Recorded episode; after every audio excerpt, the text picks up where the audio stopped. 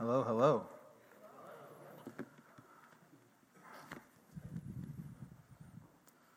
All right.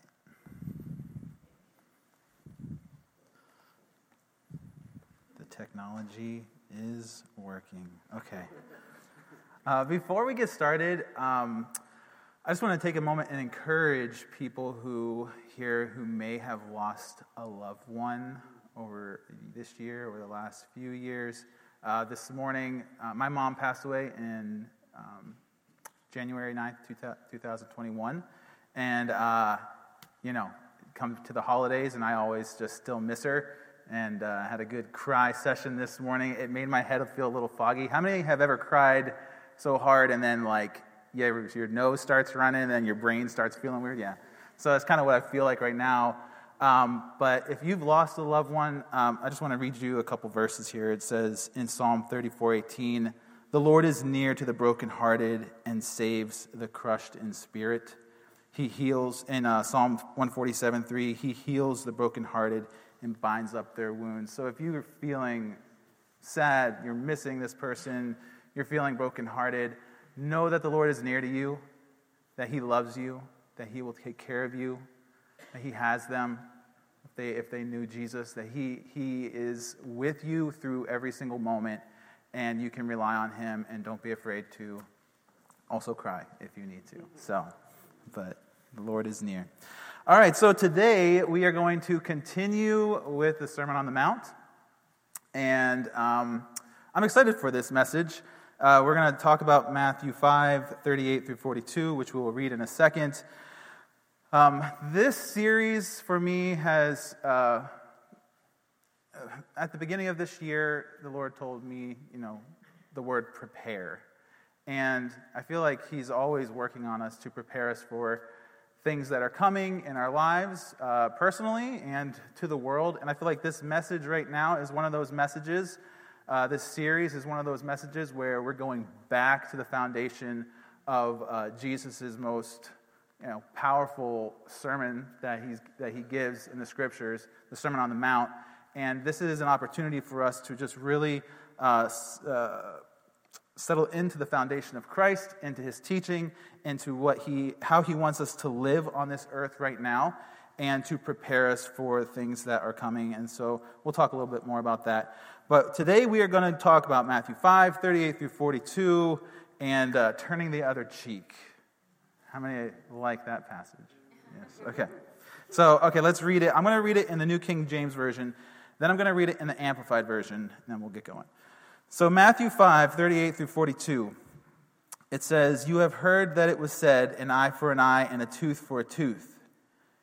But I tell you not to resist an evil person, but whoever slaps you on your right cheek, turn the other to him also. If anyone wants to sue you and take away your tunic, let him have your cloak also. And whoever compels you to go one mile, go with him two. Give to him who asks you, and from him who wants to borrow from you, do not turn away. Okay, Amplified Version. You have heard that it was said, an eye for an eye and a tooth for a tooth, punishment that fits the offense.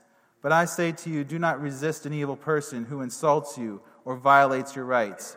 But whoever slaps you on the right cheek, turn the other toward him also. Simply ignore insignificant insults or trivial losses and do not bother to retaliate. Maintain your dignity, your self respect, your poise. If anyone wants to sue you and take your shirt, your shirt, let, uh, let him have your coat also, for the Lord repays the offender. And whoever forces you to go one mile, go with him two. Give to him who asks you and do not turn away from him who wants to borrow from you. All right, so how many of you have ever performed the eye for an eye, tooth for a tooth in your life in some way? How many of you have enjoyed it? okay, a little bit. Uh, there's a time that, you know, there was a time that I didn't enjoy it, uh, most times. Um, when I lived in New Jersey, I was uh, driving. I always have driving stories. It seems like that's, I think we all do. Who has a driving story? Anybody? Yeah. I'm driving home late, probably around like midnight from some friends' houses, from a friend's house that we were just hanging out, and I'm tired, and I want to get home. And sure enough, you know, at midnight there shouldn't be anybody on, anybody on the road, but there was. And I pull onto this main road, and I'm behind a guy, and we're coming up to another guy on the left. So I'm in the right lane, he's in the left, there's another guy in the left lane. Uh, he's, um, the guy in the right lane's going pretty good speed, so I'm like following him. All of a sudden, he decides to slow down a little bit. So that way, they're like even with, he's even with the other car. I'm like, oh man.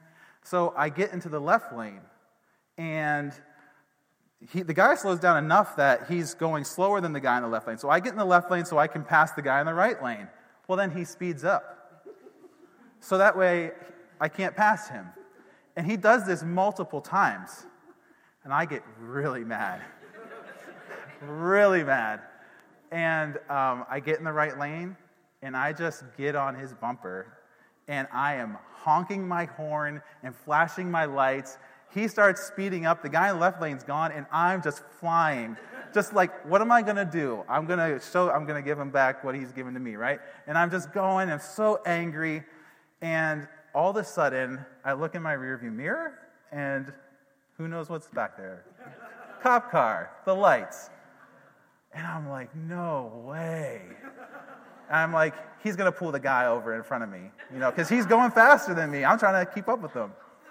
No, he pulls me over and he gives me a ticket. Thank the Lord it was only for tailgating and not for, we were doing well over the speed limit. I could have lost my license that night, I'm sure of it. Um, but it didn't pay off. The, to- the eye for an eye, tooth for tooth, it cost me everything like my joy, my peace, and my money. And it was awful. And so that's one of my eye for an eye, tooth for tooth stories that I'm not proud of. I shouldn't be proud of any of them, but uh, that one just really, that one really hurts, and I always remember that one. Um, but when, I, when it comes to this passage of Scripture, I believe most of us, when we read it, we kind of wince at it, right? It's uh, something that costs us when we read it. Um, and it doesn't feel good in the moment when you think about turning the other cheek. Um, it doesn't feel good to get insulted. It doesn't feel good to be slapped or taken advantage of. And it's hard to respond with love right? We've all been there. We also wince at it because um, there has to be a line, right? Like there has to be a line that's not supposed to be crossed, and a point where enough is enough. And surely we aren't called to just let people do whatever they please to us, right? So I remember watching a kid or watching a show as a young man, and it was like a faith-based kids show, and you know, the kid's getting bullied, and the, the bully punches him in the face, and um, he falls down, and then he gets back up, and he stands up to the bully and turns the other cheek. And as a kid, I'm like, that's stupid. Like, why? Why? That doesn't make sense. And, and so there has to be a line um, because we're all hardwired for justice, right? We all want justice. I mean, that's why the social justice movement is so enormous in the world and, and it's also so confusing.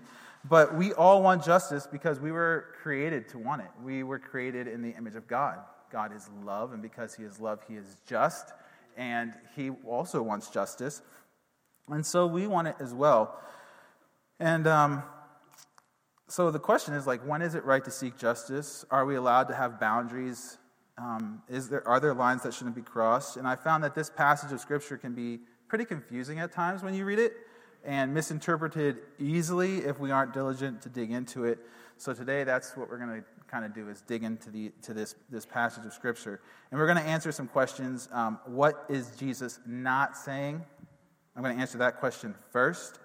Uh, what is Jesus saying? Um, how do we live a life of radical love? Over revenge and spite. And lastly, I'm going to talk about why this is so important and give you a little personal situation or story that's happening in my heart regarding um, this very topic. So, um, what is Jesus not saying in these verses? He's not saying that you're supposed to be a doormat. Okay? He's not calling us as Christians to be doormats as followers of Jesus. He's not calling us to remove boundaries in our life that we should let people abuse us hurt us, uh, violently hurt us. Um, the slap in the face picture in this passage often gets misinterpreted. Um, you know, the slap in the face isn't an egregious, violent act. It's a slap in the face, meaning more so a verbal insult that feels like a slap in the face. Um, how many of you guys, talking to the men, how many of you would much rather get punched in the face by somebody than slapped by another guy? Anybody? There's just something about a slap that just is degrading, right? And, and that's what Jesus is talking about. Those deep insults that feel like just very degrading and, um, and, and, and, and make you feel awful. But he's not saying that you can't defend yourself and others. Um, he's not saying that justice doesn't need to be served. He's not saying that an eye for an eye and a tooth for a tooth is a wrong consequence for sin. Um, this is not a call to remove justice and let evil run rampant. So, like, if you're getting abused, if you're in an awful situation and getting actually hurt violently, you need to get out of that situation. You need to find help. You need to call the cops. You need to do whatever it takes to get away from that situation and get help. But in Scripture, there are plenty of examples in Scripture of saints walking in love and not letting evil just have its way with them. So I'm still answering the question what is Jesus not saying? right? So Paul used the Roman citizenship that he had to get out of being whipped. So I'm going to go through some examples of Christians that walked in love, but they didn't just let evil just destroy them, right? Uh, in Romans 22, I'm not going to read it, but Paul was uh, arguing with the Sadducees and the Pharisees over the resurrection, and they're ready to kill, like pull him to pieces, and the centurion guard comes in. They, they grab him. They think he's actually some type of rebel and they're going to whip him and beat him. And he's like, Whoa, whoa, whoa, I'm a Roman citizen. You can't do that. And they're like, You're a Roman citizen? And so he, Paul used his citizenship to get out of, he didn't just let somebody beat him, you know, he got out of it. He figured out a way to get out of that. Jesus told his disciples and followers to flee to another town when they were persecuted. So in Matthew 10 23, Jesus says, When they persecute you in, one, in this city, flee to another. For assuredly I say to you, you will not have gone through the cities of Israel before the Son of Man comes. So he's telling them, don't just let them kill you. Get away. Get out of the situation. Jesus told his disciples that now that he was going to his Father, to now carry a sword. In Luke 22, 35 through 37, he says, When I sent you out, when I sent you without money bag, knapsack, and sandals, did you lack anything? So they said, Nothing. Then he said to them, But now, he who has money bag, let him take it, and likewise a knapsack. And he who has no sword, let him sell his garment and buy one. For I say to you that this which is written must still be accomplished in me. And he was numbered with the transgressors, for the things concerning me have an end. So Jesus told his disciples, carry a sword. Why would he tell them to do that? To cut fish? No, they have fish and knives to do that, right? No, it was to, it was to protect themselves. It was to uh, act as a deterrent, you know um, we are instructed to defend uh, the weak, the poor, and the fatherless and widows. In Psalm 68 5 says, a father, God is a father of the fatherless, a defender of widows, is God in his holy habitation. In Isaiah 117, it says, Learn to do good, seek justice, rebuke the oppressor, defend the fatherless, plead for the widow. So we're instructed to defend the weak, the lowly, those that need help, not to just let people get walked all over. Um, God instituted governing authorities for a reason, right? He gave us police and military and governments and judges for a reason. Romans 13, 1 through 4, Paul says, Let every soul be subject to the governing authorities, for there is no authority except from God, and the authorities that exist are appointed by God. Therefore, whoever resists the authority resists the ordinance of God, and those who resist will bring judgment on themselves. For rulers are not a terror to good works, but to evil. Do you want to be unafraid of the authority? Do what is good, and you will have praise from the same. For he is God's minister to you for good. But if you do evil, be afraid, for he does not bear the sword in vain. For he is God's minister, an avenger to execute wrath on him who practices evil. So God instituted uh, go- governments for a reason uh, police, military, all these things for our protection. Um, and listen to the actual law of the eye for an eye that Jesus is talking of. Um, you can find it in Exodus 21, you can find it in Leviticus 24, but I'm going to read it from Deuteronomy 19, 15 through 21. It says, A single witness shall not appear in a trial against a man for any wrong or any sin which he has committed. Only on the testimony or evidence of two or three witnesses shall a charge be confirmed. If a malicious witness rises up against a man to falsely accuse him of wrongdoing, then both parties to the controversy shall stand before the Lord, before the priests and the judges who will be in office at that time. The judges shall investigate thoroughly. And if the witness is a false witness and he is accused, has accused his brother falsely, then you shall do to him just as he had intended to do to his brother. So you shall remove the evil from among you. Those who remain will hear and be afraid and will never again do such an evil thing among you. You shall not show pity to the guilty one. It shall be life for life, eye for eye, tooth for tooth, hand for hand, foot for foot. So God was instituting governmental justice because of evil, consequences for sins to deter people from committing evil. He was establishing equitable justice. So the eye for an eye, tooth for tooth is not bad. It's a good thing. We need it in our, gov- in our, in our world. And God gave Israel the whole book of the law to guide them as a holy nation, to protect them, and to keep them from sin and letting evil run rampant. So in Romans 7:12 it says therefore the law is holy and the command this is Paul. Therefore the law is holy, the commandment is holy and just and good. So if Jesus wasn't saying that the law was bad to be done away with and that boundaries and justice are still good, what was he saying? Right? And so to understand what Jesus is saying, we actually have to go back to the eye for an eye that we just read about a moment ago here. And we have to look at how God gave the law. When God gave the law to Moses, the ways and guidelines on how to live our daily lives in a godly manner, you can see it was given in three ways. So if you go back and read like Exodus, Leviticus, Numbers, Deuteronomy, these, these books, you'll see that the law was divided into three sections the moral law, the ceremonial law, and the civil law. Now, it's not actually segmented like that, but as you read through it, this is what you will gather. So, the moral law is a law which reflects God's character and his design in the world. What is good and evil? Examples of this law, of these laws, would include commands regarding uh, murder, um, children honoring their mothers and fathers, adultery, you know, the Ten Commandments, okay? Uh, then there's the ceremonial law, which was laws that uh, the way that God wanted Israel to worship him. And these applied to Israel in the temple.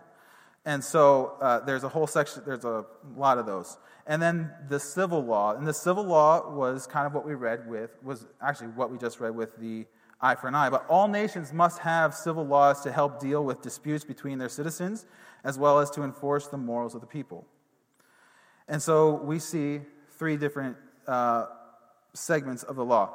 The law for an eye for an eye and a tooth for tooth was given as a civil law. Okay? It was given as a governmental law for people. However, the people of Israel took the law out of context and they made it personal. They became their own judges and abandoned the law of mercy and the law of love that God also gave them. So Jesus had to address this. God wanted his people to not be like the rest of the world, but like him. He wanted them to love first. You know, God is love, and because he is love, he is also just. But his justice follows his love, right? We need to love first. Um, God's justice always follows the fact that God is love. Um, listen to Leviticus 9. I have a lot of scripture, so hope you don't mind but scripture is the way I go. Yeah. So Leviticus 19, 11 through 18. It's, I, I love when, I, when you go back to the Old Testament and you read this stuff because you're going to start to hear in this, this, this section of scripture uh, what we're reading now in the Sermon on the Mount. Like Jesus, you know, a lot of people, I've heard a lot of Christians in my life say, you know what, I don't really go to the Old Testament anymore. I just live in the New Testament. And that's, that's well and good. But Jesus preached the Old Testament. He preached what he gave to the people. There's so much information and so much uh, help that we need. And there's so much prophecy in the Old Testament that if we abandon it and only live in the New Testament, we miss out on tons of stuff. We lose clarity on the scripture of what Jesus is actually talking about. And so we need to live in the New Testament, but we also need to live in the Old Testament. You need to read the Old Testament. You will understand the New Testament way better when you read the Old Testament. And so Leviticus 19, 11 through 18 says, You shall not steal, nor deal deceptively, nor lie to one another. You shall not swear an oath falsely. Didn't we just talk about that? Uh, by my name, so as to, as to profane the name of, the, of your God. I am the Lord. You shall not oppress or exploit your neighbor, nor rob him. You shall not withhold the wages of a hired man overnight until morning. You shall not curse a deaf man, nor put a stumbling block before the blind. You shall not fear, I'm sorry, but, I'm sorry, uh, but you shall fear your God with profound reverence. I am the Lord. You shall not do injustice in judgment. You shall not be partial to the poor, nor show a preference for the great, but judge your neighbor fairly. You shall not go around as a gossip, gossip among your people, and you are not to act against the life of your neighbor with slander or, or false testimony. I am the Lord. Now listen to this in verse 17. You shall not hate your brother in your heart. You may most certainly rebuke your neighbor. How many have offered a rebuke? but you shall but shall not incur sin because of him. You shall not take revenge nor bear any grudge against the sons of your people, but you shall love your neighbor, your acquaintance, your associate, your companion, as yourself. I am the Lord. Isn't that what Jesus taught us? To love your neighbor. Where did he get that from? From what he had already said in Leviticus. When we take personal revenge against someone, we incur sin because of them. We've become just like them. I became like the guy I was driving behind. I became him. Okay? When I start to hate, when I respond to someone who has just hated me with the same type of hatred back towards them, I have killed them in my heart. I have become a murderer. And I don't want to be a murderer. Right? This is sin. And the important thing to remember in that passage we just read, read is the word revenge. Jesus never said we can't defend ourselves if harm is coming to us. He didn't say not to have boundaries, as we just talked about. He said to not take revenge and to love. Self defense is not revenge, it is protecting yourself and getting out of the situation. Revenge is enacting vengeance with, with hatred, it is the desire to inflict and harm one another whether they deserve it or not, a person acting in revenge is not functioning from love. This is not God's heart. so Jesus was saying to choose love and mercy over revenge. That's what Jesus was talking about in this passage. To be like our Heavenly Father, to choose love first, to choose mercy. Our God is a God of love and mercy who is slow to anger. How many remember the story of Jonah? You know, God told Jonah to go to Nineveh to warn the people of Nineveh that they were going to be destroyed by God because of their sin. And Nineveh was Israel's enemy. Okay? And Noah didn't, or uh, Noah, Jonah didn't want to go. He wanted an eye for an eye. He wanted them to be destroyed. And we know it because in Jonah 4 2, he says, So he prayed to the Lord and said, Ah, Lord, was not this what I said when I was still in my country? Therefore I fled previously to Tarshish. For I know that you are a gracious and merciful God, slow to anger and abundant in loving kindness, one who relents from doing harm. That's the type of God that we have. That's the type of God who we're supposed to be like. So Jesus had to make things very clear for Israel when he was preaching to them this passage. Because the things got so out of hand that they were using an eye for an eye and a tooth for a tooth to over petty issues. So if someone slaps you on the right cheek, meaning insults you, like we talked about, in some way, whether with words or even with a degrading slap, how many remember the Will Smith Chris Rock issue? it's a degrading slap, right? I mean, they started verbally fighting, you know, on the in the audience, and then he gets up and he does that famous like slap, and wow, right? That's a degrading slap. Okay. Um, Jesus is telling us don't respond back with the same evil. Don't insult them back. Just let it go. Show mercy and walk away. If someone sues you for your tunic, your clothing, your shirt, then give him your jacket. Think about how petty it is that someone was suing somebody for their clothes. How many petty, how many watch like Judge Judy? I, I really hate that show. But like, some of that stuff is so petty. Like, I'm suing this person for $250. It's like, give me a break, right? Jesus is saying, do not worry about it. Show them mercy and give them your jacket too. Show them love. Uh, you might talk about next week, Pastor Jason, but you know, loving your enemy is like heaping hot coals on their head, Jesus said. Like, if you want to get back at them, love them. Because they're like, wait, what? You know? Don't act petty and foolish. If a centurion commands you to carry his things for a mile, so when Jesus is saying if someone compels you to walk a mile, go with them two, this was a situation where Roman centurions were able to just walk up to a person and say, Hey, you're going to carry my things for a mile. And Jesus is saying, rather than complain and worry about it, just walk it and go two miles. Love them. You know?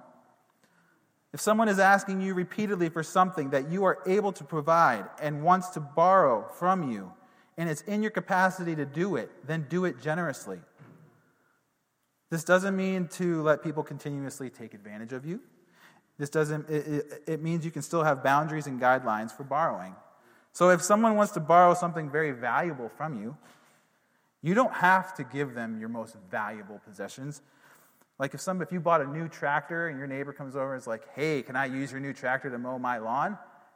You can say no. but to be generous, you could say, "How about I mow it for you today?" You know, how about I help you fix your tractor so that way you can mow your lawn? Okay? the point is to live generous, lovingly, and with mercy towards all people, including your enemies. So, how do you actually prepare? How do we actually prepare ourselves to live a life of love and mercy over taking revenge? because honestly, we laugh, but sometimes the petty things are what bother us the most. Petty things do have a way of getting to you. In my last job, man, there was this guy, this older gentleman who was just stuck in that like cycle of I'm just living for retirement, life sucks, you know, work stinks, and I'm to be mean to everybody. And he'd just come around and make some stupid comment, and I would, it would make me so mad. And I'm like, wait, why am I getting angry over this guy? This guy is obviously not healthy inside in every single aspect of his life. Um, I can't let little things get to me, but they do, they get to us. So, how do we actually do this? We need to remember some things. I'm going to talk about four things quickly. First one, we need to remember that the only difference between us and our enemy is Jesus. Okay?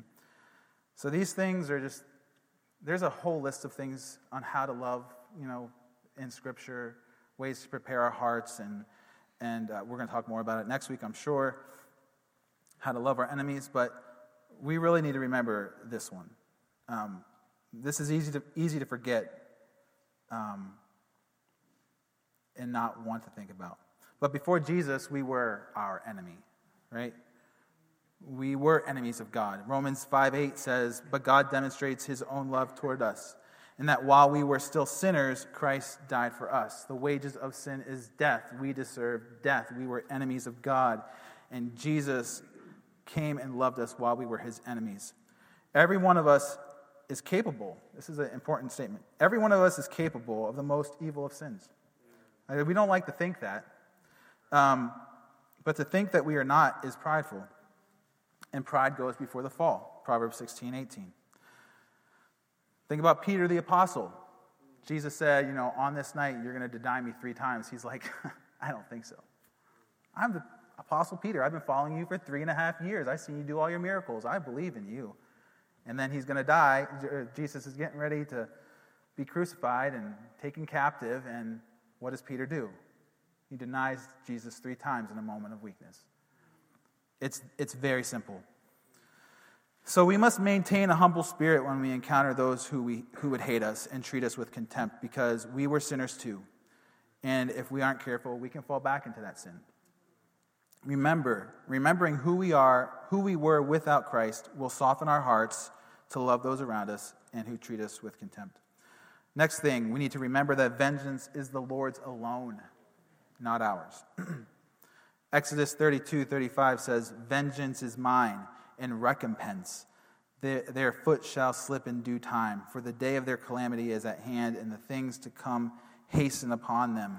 Romans 12 19, Paul says, Beloved, do not avenge yourselves, but rather give place to wrath, for it is written, Vengeance is mine, I will repay. When we don't respond to someone who is treating us with contempt, we are giving place for the Lord to defend us. We are giving place for the Lord to protect us.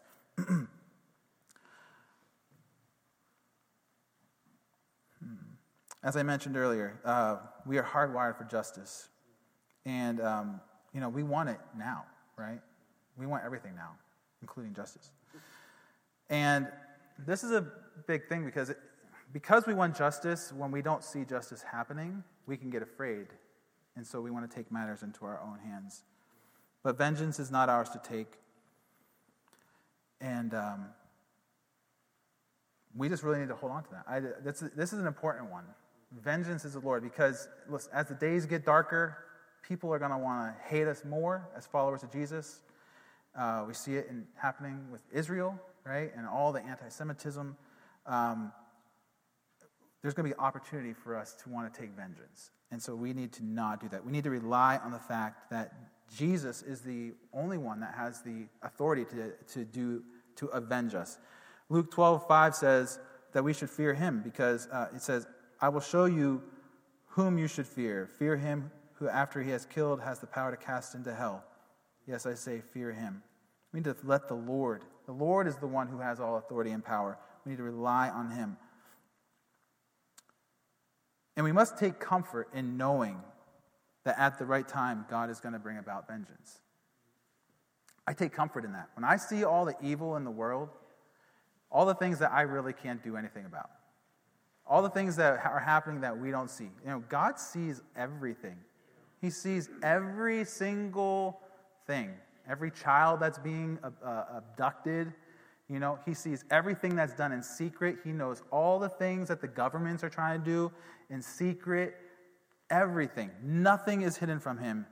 And I take comfort in knowing that our God is just and that he is going to avenge us. In Deuteronomy 32, that whole chapter is the Song of Moses. And that whole chapter is prophetic it speaks of the return of Jesus and how he's going to deliver Israel and all of his saints and set up his kingdom on the earth. Um, so if you're wondering, you know, you can go all the way back to Enoch. You see prophecy about the Lord returning and avenging us. But I take comfort in this passage. Listen to what it says. It sounds, well, just listen. It says, Now I now see that. So the Lord is speaking. Even I am He and there is no God besides me. I kill and make alive. I wound and I heal. Nor is there any who can deliver from my hand. For I raise my hand to heaven and say, As I live forever, if I wet my sword, if I wet my glittering sword, and my hand takes hold on judgment, I will render vengeance to my enemies and repay those who hate me. I will make my arrows drunk with blood, and my sword shall devour flesh with the blood of the slain and the captives from the heads of the leaders of the army. Rejoice, O Gentiles, that's you and me, with his people, that's Israel. For he will save, for he will avenge the blood of his servants and render vengeance to his adversaries. He will provide atonement for his land and his people. We need to take comfort in knowing that there is a day of the Lord coming when all evil will be put away. And if we can hold on to that, it helps us to not take uh, enmity against our, our neighbor. Also, check out Psalm 37. I'm not going to read that, but that whole thing is about do not fret when you see evil happening. Trust the Lord that He's going to avenge you. Number three, remember that we are ambassadors of Christ. 2 Corinthians 5 18 through 21 says, Now all things are of God, who has reconciled us to Himself through Jesus Christ and has given us the ministry of reconciliation. That is, that God was in Christ reconciling the world to himself, not imputing the trespasses to them. He and has committed to us the word of reconciliation. Now then, we are ambassadors for Christ, as though God were pleading through us. We implore you on Christ's behalf, be reconciled to God, for he made him who knew no sin to be sin for us, that we might become the righteousness of God in him. We are on this earth to represent Jesus. We are his ambassadors. This world is not our kingdom right now, our kingdom is heaven. We are his servants on this earth, operating as his ambassadors to show the love of Jesus to people who are dying, who are lost, who are broken, who are going to hell. Jesus said in John 13 35, By this all will know that you are my disciples, if you have love for one another. We may be the only example of Jesus Christ that someone ever encounters. We need to think about that. Revenge, retaliation, and unforgiveness have never led anyone to Christ. Say that again. Revenge, retaliation, and unforgiveness have never led anyone Christ. So it is love and mercy that softens and prepares a person's heart to receive the truth of Jesus Christ. So when you do get insulted and someone is hurting you and you respond with love to them, they may respond back to you again with evil. But your love is a seed that is planted. And at just the right moment, God can water that seed through somebody else, and they, they'll think, oh, I remember that guy. I spit in his face, and he didn't do anything back to me. And he said, Jesus loves you. You know, it softens people's hearts, it prepares the ground for them to receive Jesus. And so we need to operate as ambassadors for Christ. That way, we do not run in vain. 1 Corinthians 9 24 through 27, Paul says, Do you not know that those who run in a race all run, but one receives a prize? Run in such a way that you may obtain it, and everyone who competes for the prize is temperate in all things. Now they do it to obtain a perishable crown, but we for an imperishable crown. Crown. Therefore I run thus, not with uncertainty. Thus I fight, not as one who beats the air, but I discipline my body and bring it into subjection, lest when I have preached to others, I myself shall become disqualified. When we operate in a way of retaliation and revenge, we are risking disqualification. Fourth thing we need to remember is the reward. I don't have this on the screen, but take a read through Revelation 2 through 3. When you remember the reward for enduring hardship as a follower of Jesus, it strengthens us to love and show mercy. I'm going to read, he, he spoke to seven churches, to the seven churches in this passage of Revelation. I just want to read the things that are our rewards, okay? They're not on the screen, but it's in Revelation 2 and 3 It says, He who has an ear, let him hear what the Spirit says to the churches. To him who overcomes, I will give to eat from the tree of life, which is in the midst of the paradise of God. This is the tree of life that Adam and Eve experienced. He who has an ear, let him hear what the Spirit says to the churches. He who overcomes shall not be hurt by the second death. He who has an ear, let him hear what the Spirit says to the churches. To him who overcomes, I will give some of the hidden manna to eat and I will give him a white stone, and on that stone a new name written, which no one knows except him who receives it. Gonna, God's going to give you a name that only you and him know. I love that. I love names. He who overcomes and keeps my works until the end, to him I will give power over the nations. He shall rule them with a rod of iron. They shall be dashed to pieces like the potter's vessel, as I have received from my Father, and I will give him the morning star. For those of us who overcome and walk like Jesus and remember this reward, you know, he's gonna, we're going to rule and reign with him in the new kingdom. He who overcomes shall be clothed in white garments, and I will not blot his name out of the book of life. Did you know every person's name in the whole world was written in the book of life? But because we as people choose to turn away from God, the names get blotted out. He will not blot our name out. He says, But I will confess his name before my Father and before his angels. He who overcomes, I will make him a pillar in the temple of my God, and he shall go out no more. I will write on him the name of my God. So it looks like we're all going to have tattoos, guys. And the name of the city of my God. So you're going to get two tattoos. The New Jerusalem, which comes down out of heaven from my God, and I will write on him my new name. Oh, that's three tattoos. Okay. Okay. To him who overcomes, I will grant him to sit with me on my throne, also as I overcame and sat down with my Father on his throne. Think about that.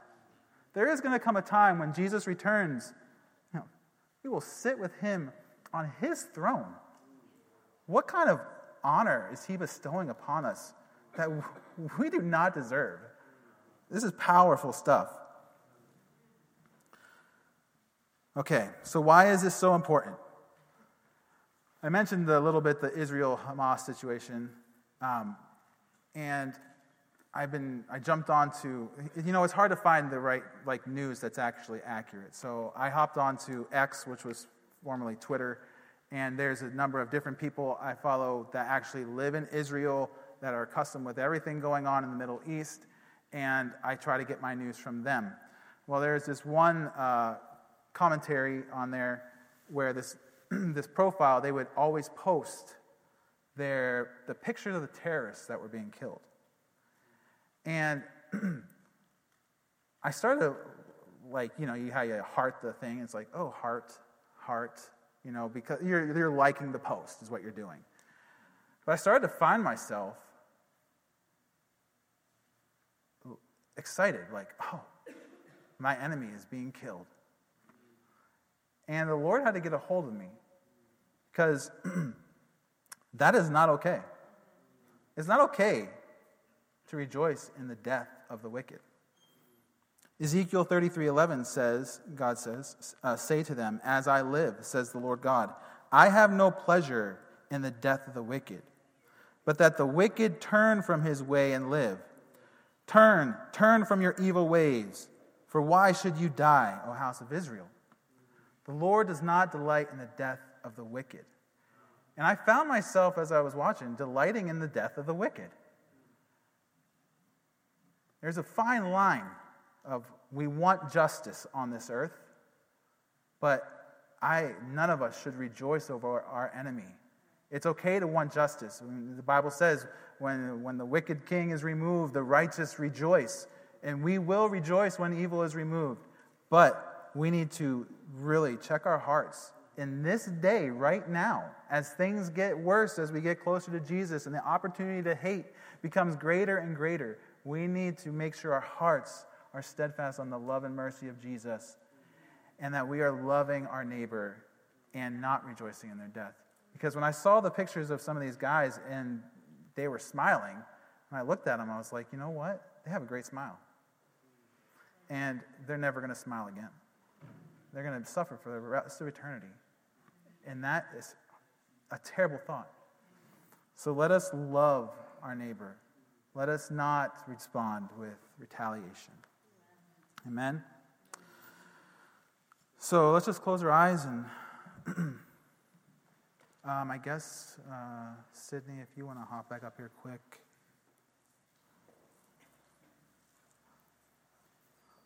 Just take a moment and just ask the Holy Spirit right now, what are you speaking to me? Holy Spirit, what are you speaking to me in this message?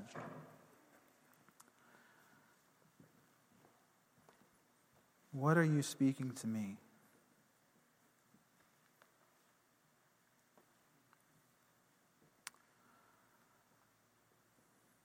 Are we walking in love towards our neighbor? Is there a situation right now in your life that you need to surrender to the Lord, to release and forgive someone, to get rid of a grudge, to stop responding to with anger and in similar way that they've responded to you? Just let the Lord speak to you.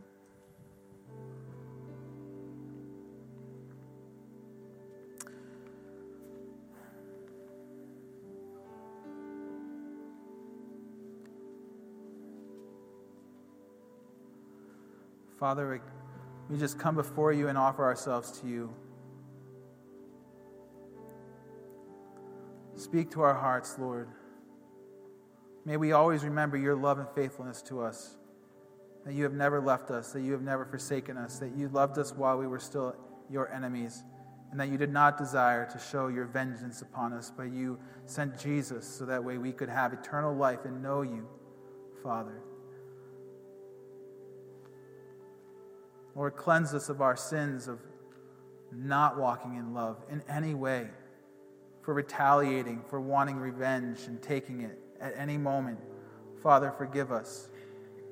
Lord, and do a work in all of our hearts to prepare us for the everyday situations we face and for the days ahead that are coming to this world. That we would be light in a dark place, that our joy and our peace would be completely centered on you that we would be able to love when it is very hard, that we would be able to care when it is very hard, that we'd be able to walk away when someone is accusing us and defaming us and trying to harm us, oh God. Help us to love and be generous, to be kind, to be your ambassadors, Lord, that we would not be disqualified in any way as we run our, way, run our race with you and follow you, Jesus.